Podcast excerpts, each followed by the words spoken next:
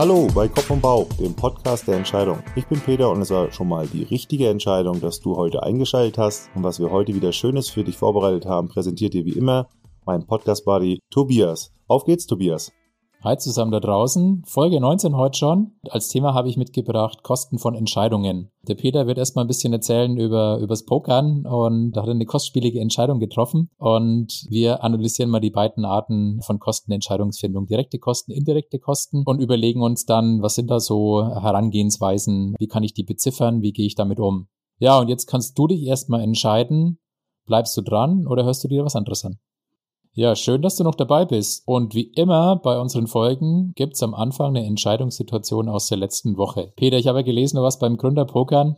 Da ist doch mit Sicherheit eine super Entscheidungssituation parat, oder? Einige natürlich äh, in dem Fall. Erstmal nochmal vielen Dank hier an Mike König und auch Jan Heidmann, die vom, von der HPEC Entscheidungsakademie und mich da eingeladen haben, dass ich beim Gründern und Business Pokern mal teilnehmen konnte. Bin dann da, ja, relativ spontan am Freitag hin. Das war ja auch schon mal eine Entscheidung. Und dann gab es natürlich beim Pokern äh, mehrere Entscheidungen. Ich kann ja mal von der Entscheidung reden, die jetzt nicht ganz so gut für mich ausgegangen ist, nämlich äh, wo ich dann All-In gestellt habe, also meine ganzen Chips riskiert habe. Das war dann sozusagen nach der Pause, ähm, habe also relativ lange mitgespielt, lief auch eigentlich ganz okay und irgendwann sind so zu die Blinds, also die Grundeinsätze sind gestiegen. Ja, man kann sagen, die Kosten fressen dich dann langsam auf und dann, ich sag mal, dann fängt man eigentlich entweder an abzuwarten, äh, bis irgendwie mal was Gutes kommt. Dann kann es aber auch schnell passieren, dass man irgendwie, ja, ich sag mal, pleite geht, ohne dass man gespielt hat, oder man wird halt sehr aggressiv und versucht, seine Situation zu nutzen. Und ich hatte dann Ass Dame auf der Hand, äh, gar nicht so schlechte Karten für ein Startblatt und vor mir wurde erhöht. Dann hat ein zweiter diesen, diese Erhöhung ja gecallt, also ist mitgegangen und wirkte dabei sehr unsicher, sag ich mal. Also war sich unsicher, ob er das jetzt erhöht. Ich habe das so interpretiert, dass er sich nicht besonders stark gefühlt hat. Dann habe ich, ja, bin dann all in gegangen hinten drüber sozusagen und wollte entweder die beiden rausdrängen oder halt gegen den ersten spielen, der anfänglich gesetzt hatte. Der hatte nicht, hatte glaube ich die Hälfte der Chips wie ich. Das heißt, wenn ich dort verloren hätte, hätte ich noch genug Chips gehabt. So war der Gedanke. Und der andere, mhm. der sehr unsicher gewirkt hat, geht wahrscheinlich raus, war meine Vermutung. Ja, auf dieser Basis habe ich also meine Hand und den Gegner gespielt und auch die Chips. Also so ein paar Sachen sind da in die Entscheidungsfindung eingeflossen. Der erste, der erhöht hatte, hatte dann auch gecallt nach langem Überlegen und wo ich mir schon gesagt habe, okay, der wird vielleicht irgendwie ein Pärchen oder irgendwie sowas haben. Also vielleicht kommt es dann nachher mathematisch gesehen auf einen Coinflip. Solche Situationen, so ein Münzwurf 50-50 musst du dann auch haben und gewinnen, wenn du im Turnier mhm. weiterkommen willst. Und der andere, der hat dann wieder gezögert und überlegt und überlegt und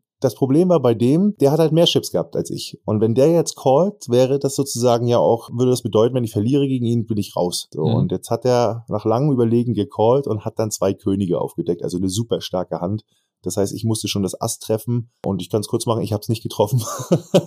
und dann war das irgendwie äh, auf einmal vorbei, ruckzuck. Und ähm, ja, was ist die Moral von der Geschichte? Ich habe in dem Moment gewinnorientiert gehandelt, würde ich mal sagen. Also ich habe den anderen, den ersten schon gut eingeschätzt, den zweiten habe ich ja vielleicht nur emotional als also auf den Gegner eingeschätzt und habe in dem Moment vielleicht vernachlässigt, dass ich auch gegen ihn spiele, wenn er, wenn er das All-In callt. Und ich hätte vielleicht lieber nur callen sollen. Wäre ich verlustorientiert vielleicht da reingegangen, hätte ich gesagt, okay, vielleicht nicht so, so viel riskieren, weil wenn der mhm. callt, kannst du das Turnier halt auch, bist du raus, ne? Das ist halt nicht mehr reversibel. Das habe ich in dem Moment nicht so schnell, glaube ich, ja gerafft, weil ich einfach gedacht habe, der fühlt sich unwohl. Aber ich glaube, dass der sich eher überlegt hat, ob er nochmal erhöht. Naja, so war das ein würde ich mal sagen, ein Irrtum in meiner Einschätzung und das hat mich das Turnier gekostet. Ja, irgendwie bringt uns das auch ins Thema, oder? Von heute, Kosten der Entscheidung. Also, denke schon, ja. In dem Fall war es das Turnier für mich, ja. Und der, ja. ich sag mal, der, der Einsatz, ne, den du bezahlst für so ein Ticket. Ja, da würde ich sagen, steigen wir mal ein ins Thema, oder? Was hast du denn heute mitgebracht? Also das Thema ist ja Kosten von Entscheidungen. Da kann man ja sagen, das, was ich jetzt hatte, waren ja, also waren ja wirklich quantifizierbare, direkte Kosten. Ne? Also das ist ja das Ticket, was ich jetzt sozusagen bezahlt habe für das Turnier. Wenn jetzt mal noch meine Zeit noch dazugekommen wäre, die ich in dem Turnier verbracht habe, das kann man ja quantifizieren, da kann man ja Geld ja. hinterlegen. Genau. Und so ist es auch bei Entscheidungsfindung in Unternehmen. Du hast quantifizierbare Kosten von Entscheidungen. Ne? Also das können unterschiedliche Kostenpunkte sein. Es können Personalkosten sein. Also jemand, ein Mitarbeiter muss Zahlen, Daten, Fakten sammeln. Mhm. Oder im technischen Bereich, ein Mitarbeiter führt einen Versuch durch, um da Informationen zu sammeln. Das gleiche gibt's mit den Sachkosten. Also du musst zum Beispiel einen, einen Marktbericht kaufen, mhm. um da Zahlen, Daten, Fakten zu kriegen. Der Versuchsaufbau, von dem ich gesprochen habe, der kostet dich Geld. Ja, du musst da vielleicht irgendwie eine technische Apparatur aufbauen, du musst äh, Prototypen Material, oder sowas. Prototypen herstellen. Prüfstand mieten. Genau, mhm. richtig. Dann hast natürlich für, für den Entscheidungsprozess Kosten. Also muss vielleicht einen Experten konsultieren oder jemand muss eine Entscheidungsmatrix zusammentragen, also die Sachen zusammenschreiben. Mhm. Und dann kostet natürlich auch das Treffen der Entscheidung Geld. Ne? Also stell dir vor, die Menschen sitzen zusammen in, in einer Besprechung, treffen diese Entscheidung als Gruppenentscheidung und tagen da eine Stunde und, und diskutieren wild. Dann kostet ja auch diese Entscheidungssitzung, dieses Entscheidungsmeeting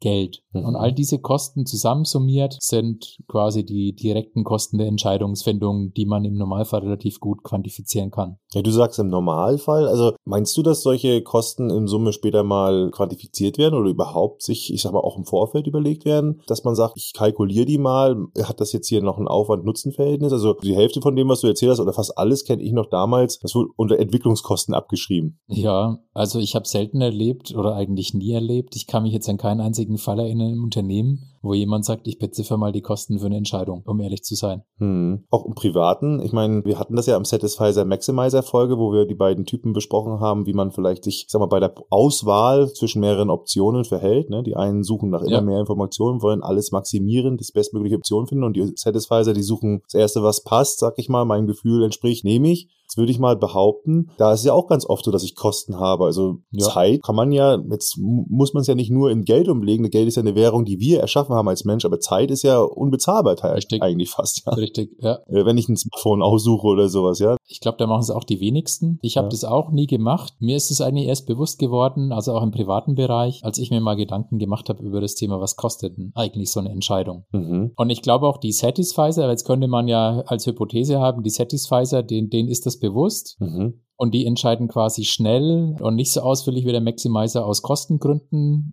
Ich vermute aber, das ist nicht die, ist wahrscheinlich bei den wenigsten die Motivation, hm. sondern die Satisfiers sind halt einfach so, so gepolt. Aber ich glaube nicht, dass Kosten jetzt das Warum des Satisfiers sind. Hypothese.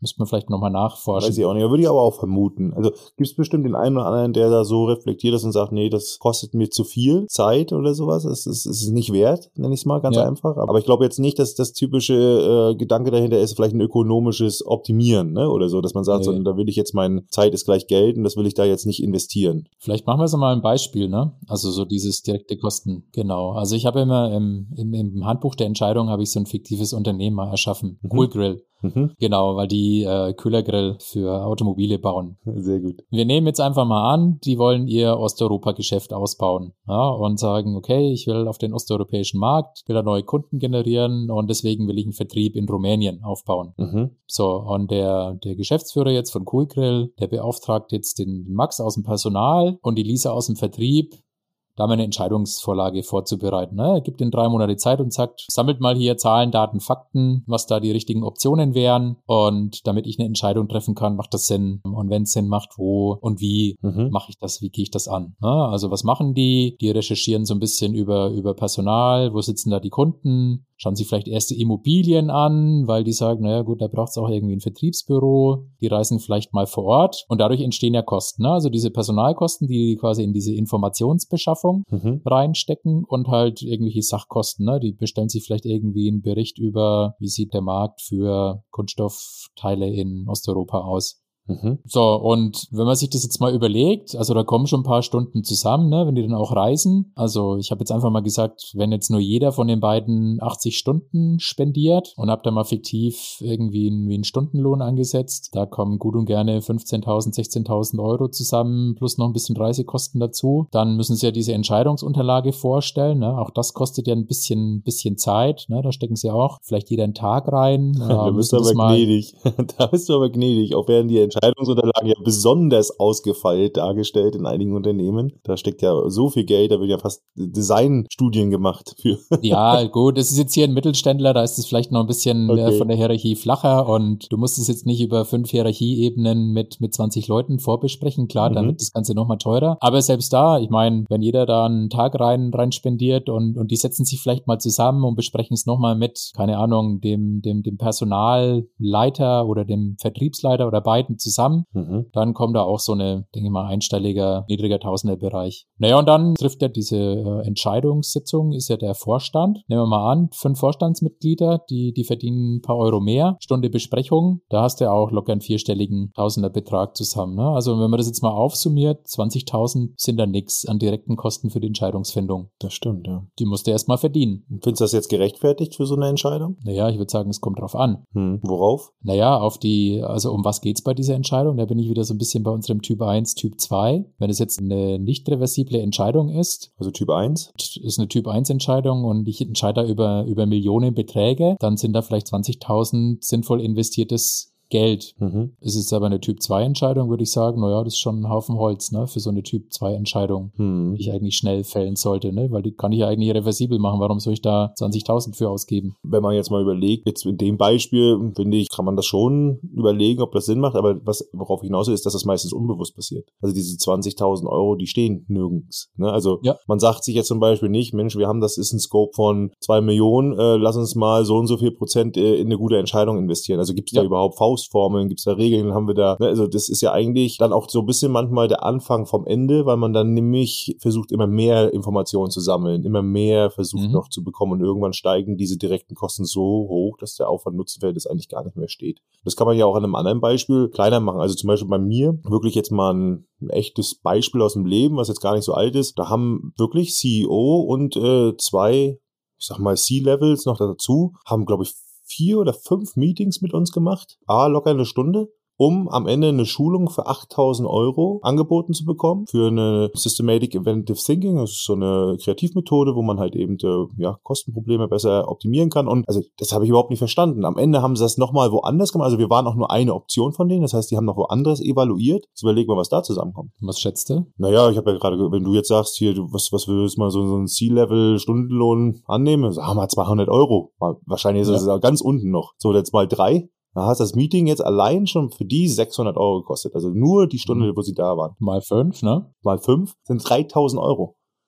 Die haben also 3000 Euro investiert für eine Schulung, die netto am Ende 7.000 oder 8.000 Euro gekostet hat. Mhm. Also das ist ja für uns schon irgendwann eine Frage gewesen, ob wir das noch äh, weiterhin da, ich sag mal, in der, in, der Informationsbereitstellung, in der Aussagefähigkeit und so immer weitermachen. Da hängst du ja dann auch immer drin. Sunk Cost Fallacy, also typischer ja. Bias. Du hast schon investiert, ja, jetzt willst du am Ende auch die Auszahlung haben. Wir haben den Auftrag nachher nicht bekommen. Er ist sogar zu einem Partner am Ende gegangen, den wir kennen. Auf jeden Fall haben wir den, nicht, den Zuschlag nicht bekommen und dort wurde auch nochmal ein, zwei, drei Stunden mindestens investiert investiert. So, und am Ende gab es eine Schulung, weiß ich, für knapp 6.000, 7.000 Euro. Also eigentlich hätten die zwei Schulungen machen können, ne? weil ja. den Kosten, die sie für den Entscheidungsprozess, hätten sie euch auch nochmal bezahlen können. So, und jetzt sagen wir mal so, der Partner, mit dem, für den sie sich entschieden haben, das ist wirklich ein guter. Und selbst wenn ich jetzt sagen würde, die, der ist ein bisschen besser als wir, dann ist der aber, also würde ich jetzt mal sagen, für deren Verhältnisse, weil sie bei Null starten, eigentlich also so wenig besser, dass sie das gar nicht spüren. Sie hätten von vornherein nach dem ersten, zweiten Meeting mit uns das machen können. Ich will gar nicht wissen, ja. was da noch für ein Rechercheaufwand war, was dann noch vielleicht Praktikanten oder irgendwelche anderen Leute dann noch Arbeit reingesteckt haben. Ja, eigentlich hättest du überhaupt nicht entscheiden müssen, ne? Hättest Schulungen mit beiden gemacht und dann hättest du eine Information gehabt, gleiche Kosten. Richtig. So, und dann ging das alles natürlich über knapp, würde ich fast sagen, drei oder vier Monate. Der ganze Prozess, nur mit uns. Jetzt lassen wir da die anderen noch und die Schulung ist jetzt irgendwann Ende des letzten Jahres stattgefunden. So. Das heißt, ein halbes Jahr wo man eigentlich die Gedanken hat, ich möchte meine Mitarbeiter schulen, damit sie bessere Lösungen finden für die eigenen Produkte, ist ins, ins Land gegangen. Ja. Was sind denn das für Kosten? Da sind wir jetzt bei den indirekten Kosten der Entscheidungsfindung. Ne? Die kann ich gar nicht beziffern, aber also es gibt den Begriff Cost of Delay. Mhm. Also eine, eine nicht getroffene Entscheidung oder eine Verzögerung, die verursacht ja auch Kosten. Und da ist es super schwer, das zu beziffern. Ne? Ich mache mal ein paar Beispiele. Ein Unternehmen lässt sich irgendwie lange Zeit, ein Produkt auf den Markt zu bringen. Und dann kommt ein Mitbewerber und bringt das Produkt zuerst raus mhm. und sichert sich quasi die, die Marktanteile. First Mover Advantage mhm. auf Neudeutsch. Genau. So, jetzt überleg mal, was das an Kosten bedeuten kann. Oder entgangener Gewinn, ne? Also auch genau, Opportunitätskosten. Genau, ne? Gewinn. Richtig, mhm. Opportunitätskosten. Richtig, ja, absolut. Und nimm das Thema Fachkräftemangel aktuell. Richtig. Wir schreiben eine Stelle für einen Softwareentwickler aus. Rares Gut heute. Also da musst du nur LinkedIn aufmachen, Fachkräftemangel, äh, Stellen, die da ausgeschrieben sind. Jeder lächzt nach solchen Positionen. Mhm. So. Und wir haben noch das Glück und finden einen passenden Kandidaten. Und jetzt dauert die Entscheidung vier Wochen, ne? weil das nochmal durch zwei Ebenen muss. Seid ihr so schnell, ja?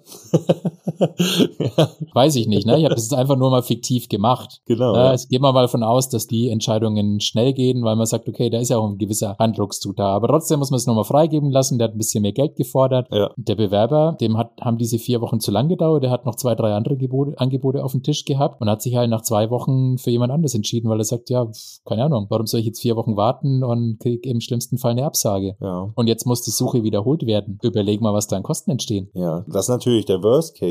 Das stimmt. Aber jetzt überleg mal, die Stelle schreibst du ja aus, weil du ja ein Problem hast, was du lösen möchtest mit dieser, diesem Menschen, der dann im Endeffekt das Problem löst für dich, der Experte. Mhm. Und jetzt sagst du, ich lasse mir aber vier oder sechs Wochen oder noch länger Zeit, äh, mach vielleicht noch drei, vier, fünf Meetings. Klar, ich meine, ich muss ja irgendwie eine Entscheidungsgrundlage für jemanden machen, das ist auch richtig. Und jetzt in der Zeit wird ja das Problem nicht gelöst. Also keiner ja. stellt ja eine Stellenausschreibung aus und sagt, na, wir werden wahrscheinlich in einem Jahr mal ein Problem haben. Suchen wir uns mal einen Softwareentwickler, sondern meistens so, wir haben ein Softwareproblem, wir brauchen jetzt einen Entwickler, ja. eine Entwicklerin. So, und jetzt in der Zeit wird ja auch zum Beispiel das Problem nicht gelöst. Kostet auch Geld. Richtig. Na, also das sind, das sind diese indirekten Kosten, die du meinst. Also was, was entsteht eigentlich an Kosten dadurch, dass ich keine Entscheidung treffe? Genau, richtig. Mhm. So, und dann mache ich noch ein drittes Beispiel und das ist ein bisschen kontrovers jetzt. Mhm. Thema Rohstoffe. Ja, auch das war in den letzten Monaten in der Presse. Gewisse Rohstoffe sind, sind schwer verfügbar. Lieferprobleme kennt jeder, der, keine Ahnung, irgendwie sich ein Haus baut oder Autos zum Beispiel sich ein Auto bestellt hat, hat das live mitgekriegt, äh, dass gewisse Rohstoffe oder Bauteile da schwierig sind. Unternehmen sagt, ich sichere mir zusätzliche Kapazitäten, damit ich da einfach vorgesorgt habe. Aber wenn ich mir die zusätzlichen Kapazitäten sichere, das kostet ein bisschen Geld, also ich muss da investieren. Ich lasse mir mit der Entscheidung ein bisschen Zeit. Ne? Das muss der Geschäftsführer jetzt wieder freigeben. So, und in der Zeit ist vielleicht der, der Preis am Markt so stark gestiegen, dass die jetzt einen viel höheren Preis zahlen dafür. Kann aber in dem Beispiel auch andersrum ausfallen. Ne? Könnte sein, dass es günstiger geworden ist. Hm. Also das wäre ein Fall, wo das Unternehmen dann von, von einer nicht getroffenen Entscheidung Profitiert. sogar profitieren könnte. Ja. Aber das ist dann am Ende, muss man ja auch sagen, sehr zufällig. Ne? Das ist ja dann Richtig. tatsächlich sehr zufällig. Ne? Also meine, so bestimmte Systeme sind ja relativ stabil. Klar gibt es da auch immer wieder disruptive Verschiebungen. Ich jetzt mal Immobilienmarkt. Ja, also ich habe ja. jetzt, seitdem ich jetzt auf der Welt bin, ist nicht gesehen, dass die Mieten günstiger werden. Ich würde,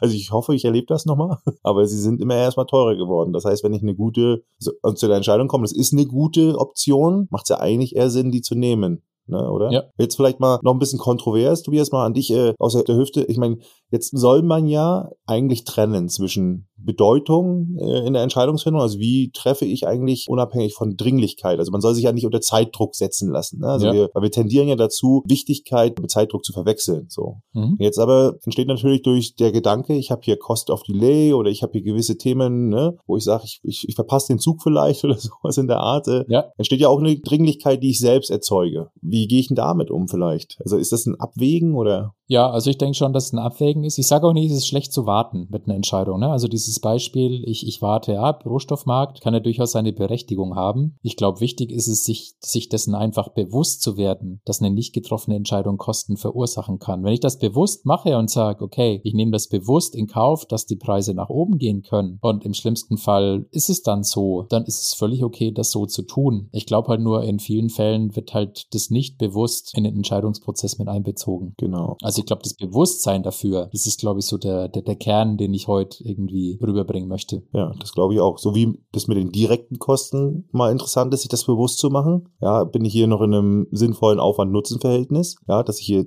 ich sag mal, durch unendlich viele Entscheidungsmeetings oder Informationssammelkaskaden eigentlich so viel Aufwände schon erzeuge, dass der Nutzen, den ich da ja nachher raus habe, gar nicht mehr für die Entscheidung, eine gute Entscheidung zu treffen, eigentlich passt. Oder eben auch mir bewusst zu machen, habe ich hier eigentlich, wenn ich keine Entscheidung treffe, treffe, also weil ich noch länger versuche, die Optionen zu bewerten, mir sicherer zu sein, habe ich da vielleicht andere Kosten. Beispiel wieder aus dem eigenen Alltag bei mir. Ich habe ja mal erzählt, dass ich eine App entwickeln will und das ist eine innovative Idee, wo ich aber eigentlich noch Sachen machen müsste, um am Kunden Sachen zu testen, also Informationen sammeln. Da komme ich nicht zu oder priorisiere das anders, sagen wir es mal so, ich mache das nicht. Das Risiko ist hier ganz klar Cost of Delay. Ich habe ja. aktuell keine direkten Kosten, weil ich es lasse liegen, aber ne, die wären auch bezifferbar, vielleicht 50 bis 100.000 Euro könnte man einsammeln durch Investoren, was auch immer. Aber ich mache es momentan nicht und da ist natürlich Cost of Delay ist, dass die Idee weg ist, weil das ist ja. ganz klarer First Mover Advantage. Wenn ich da zu spät komme, dann ist das für immer vorbei. Dieses Bewusstsein, das muss man dann auch mal haben und sagen, okay, entscheide ich mich jetzt dafür oder dagegen. Ja. Ne, ich habe mich trotz dessen dafür entschieden, dass ich sage, nee, ich gehe da jetzt nicht ins Risiko, ich konzentriere mich jetzt auf andere vielleicht, ja, Optionen mit höher höheren Wahrscheinlichkeit, aber mit weniger Output vielleicht, wenn es dann kommt.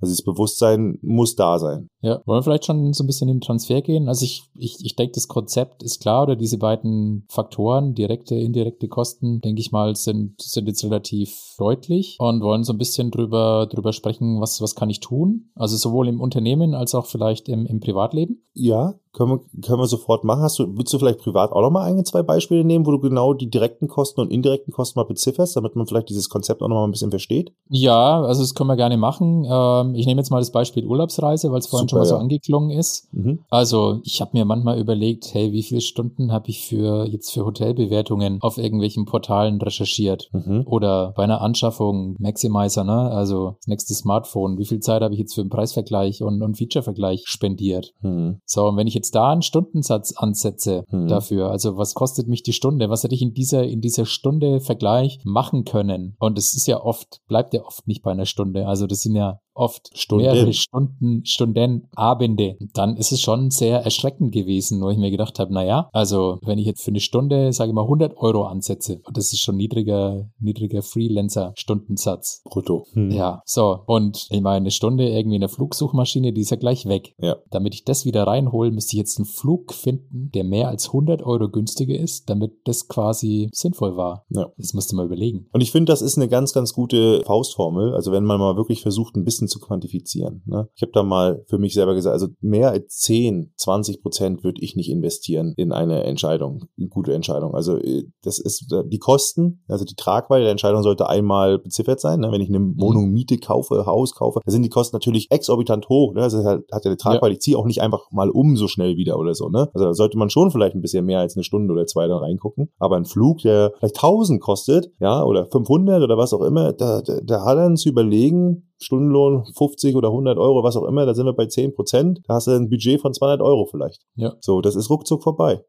da weiß ich nicht, äh, ob es da Sinn macht, so lange zu gucken oder beim Smartphone. Ja. Ne, wo man dann auch noch Typ 2 Entscheidungen die Möglichkeiten hat, eigentlich umzutauschen, wegzugeben, wieder zu verkaufen. Also da sind ja die tatsächlichen Kosten, wenn ich unzufrieden bin, noch, noch, noch viel geringer. Ja, ja, klar. Also da macht es tatsächlich Sinn, eigentlich Satisfizer-mäßig zu sagen, das erst die erste Option, die passt, zu kaufen. Auch wenn wir dann natürlich wahrscheinlich in die Marketingfalle laufen.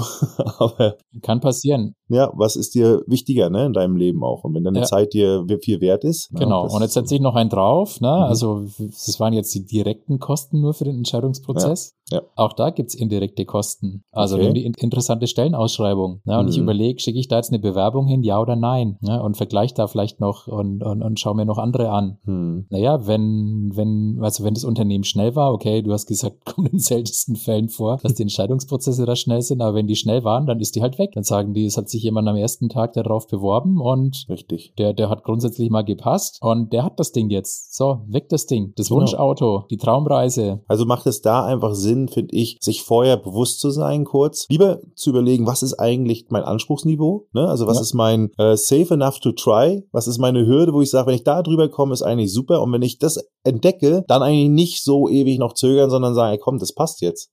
Ne? Also sowohl genau wenn jetzt äh, vielleicht als Empfehlung für Leute, die jetzt einstellen, auch im Bereich Fachkräftemangel, macht euch mal lieber vorher Gedanken, was ist denn eigentlich für euch gut genug, ja, wo ihr sagt, super, und nicht erst die Leute alle in einem Wettbewerb antreten und das Ziel ist immer den Usain Bolt zu finden und den dann zu kaufen, so nach Motto, sondern das ist gut genug und wenn der kommt, dann aber den auch sofort festmachen, festhalten, ja. weil das spart euch einen Haufen Geld in den direkten Kosten und wahrscheinlich auch ganz viel in den indirekten Kosten. Ja. Ja, dann machen wir mal einen Transfer. Also, im Unternehmen Tobias, was würdest du da sagen? Mein großer Punkt, was ich vorhin gesagt habe, macht's, macht sichtbar. Ja, mhm. also schaut euch die Gesamtsumme an, was geht's da und setzt euch dann ein Entscheidungsbudget. Was hast du vorhin gesagt? 10 Prozent? 10, 20 Prozent? Ja, das kann ja jeder für sich selbst überlegen, aber genau. ist, mehr ist es nicht. Genau, so und, und sich alleine das mal quasi, das mal vorzunehmen oder das mal sichtbar zu machen, ich glaube, damit hast du schon also hast du schon ganz viel erreicht, mhm. weil dann eben nicht so was passiert wie den, den Fall, den du erzählt hast, wo der Entscheidungsprozess teurer als die Beauftragung war. Boah, ich, ich hätte gerne mal so eine Entscheidungsuhr oder auch die, die Stundenlöhne gewusst, wenn es darum ging, irgendein Team-Event äh, für die Abteilung zu gestalten, wo dann da äh, Top-Management äh, drei, drei, vier, fünf Meetings dazu hatten mit den ganzen Vorarbeiten und am Ende wurde dann für 15.000 Euro ein Catering bestellt. Äh, ich glaube, da waren die, die Kosten, also wenn es selbst wenn es keine indirekten waren, bestimmt doppelt und dreifach so hoch. Vorher ja, schon. Kann man ja machen, kannst ja mal so eine Entscheidungsuhr laufen lassen, ne? Lässt eine mhm. Uhr laufen, äh, multiplizierst mit einem, also ich glaube, jedes Unternehmen hat so einen durchschnittlichen Stundenlohn, der in, in Projekten kalkuliert wird. Ja. Und, und macht das mal am Ende von so, ein, so einer Entscheidungsbesprechung und sag, okay, diese Besprechung heute hat x Euro gekostet. Heißt auch, in Besprechungen nur die Leute einladen, die wirklich einen Mehrwert bringen. Und die, die, ja. die auch nichts mehr zu, zu beizutragen haben, dass sie das Meeting verlassen dürfen. Ist immer noch so ein, ja, es wirkt irgendwie unhöflich, wenn ich gehe. Mhm. Ja. Nee, das, das spart Geld. Und lasst es auch in eure Wahl der Entscheidungsmethode einfließen. Mhm. Also kann ich mir für diese Entscheidung den Gruppenentscheid leisten oder reicht ein konsultativer Einzelentscheid, weil der viel günstiger ist im Prozess? Mhm. Aber da muss man dann in die Kosten natürlich auch einrechnen, wie dann, wenn es denn alle betrifft, äh, wie sich dann die Mannschaft fühlt. Ne? Also nicht Richtig. nur in die Falle des quantifizierbaren Kosten zu laufen. Dann bitte, das muss ich auch noch einmal sagen, es gibt auch emotionale Kosten.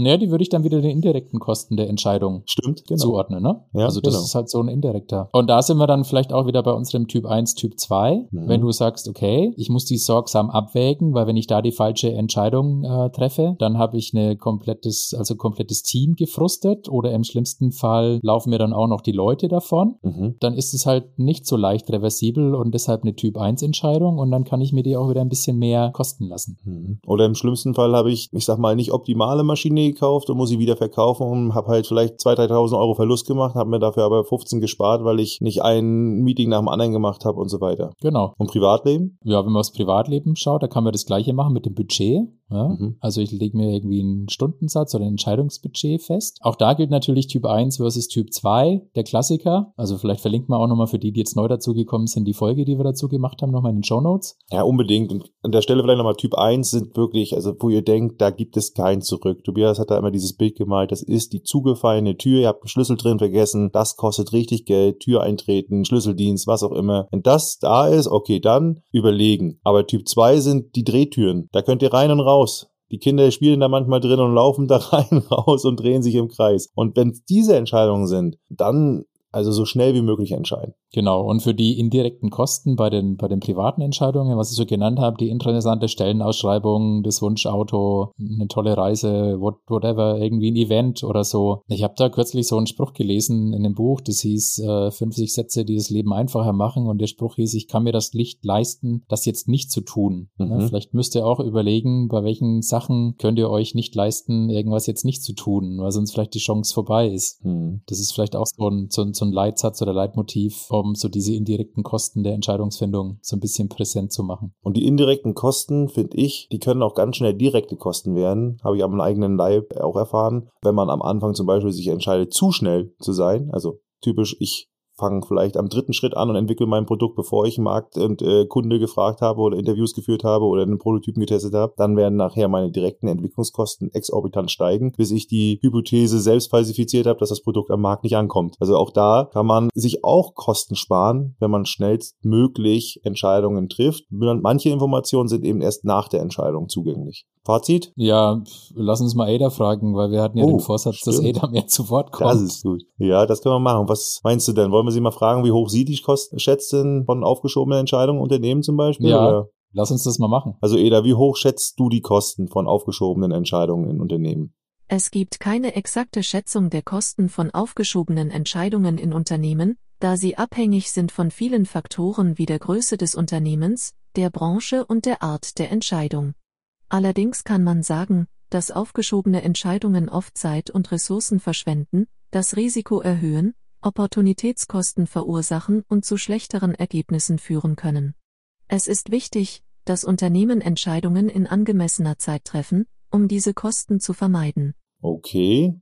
Ja, Ada, und was heißt jetzt angemessene Zeit konkret? Kannst du uns da Zahlen geben? Angemessene Zeit für Entscheidungen hängt von verschiedenen Faktoren ab und kann je nach Situation unterschiedlich sein. Dazu gehören die Dringlichkeit der Entscheidung, die Verfügbarkeit von Informationen und Ressourcen, die Auswirkungen der Entscheidung auf das Unternehmen und seine Umgebung sowie die Verantwortung und Befugnisse der Entscheidungsträger.